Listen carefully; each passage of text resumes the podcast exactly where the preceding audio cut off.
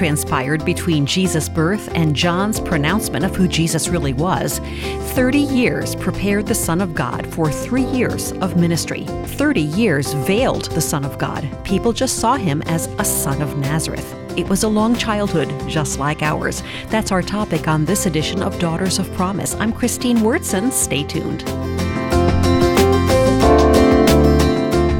Jesus was just one child amidst other children of Joseph and Mary.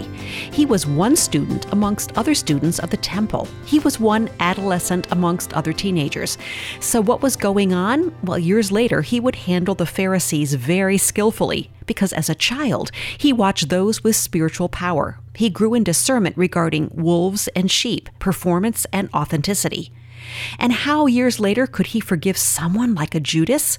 Well, because as an adolescent, he felt the scorn of other young men as he refused to defy authority.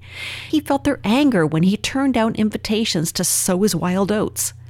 And years later, how could Jesus restrain himself on the day people wanted to stone the woman caught in adultery? Instead, he quietly wrote in the sand. Well, that's because as a boy and as a teen, he learned restraint by veiling his authority and waiting for God to exalt him. What precedes greatness are many days of preparation. There are practice runs, so when I'm living in the monotony of endless days of testing, the kind where it's difficult to put one foot in front of the other, I need to recognize them for what they are.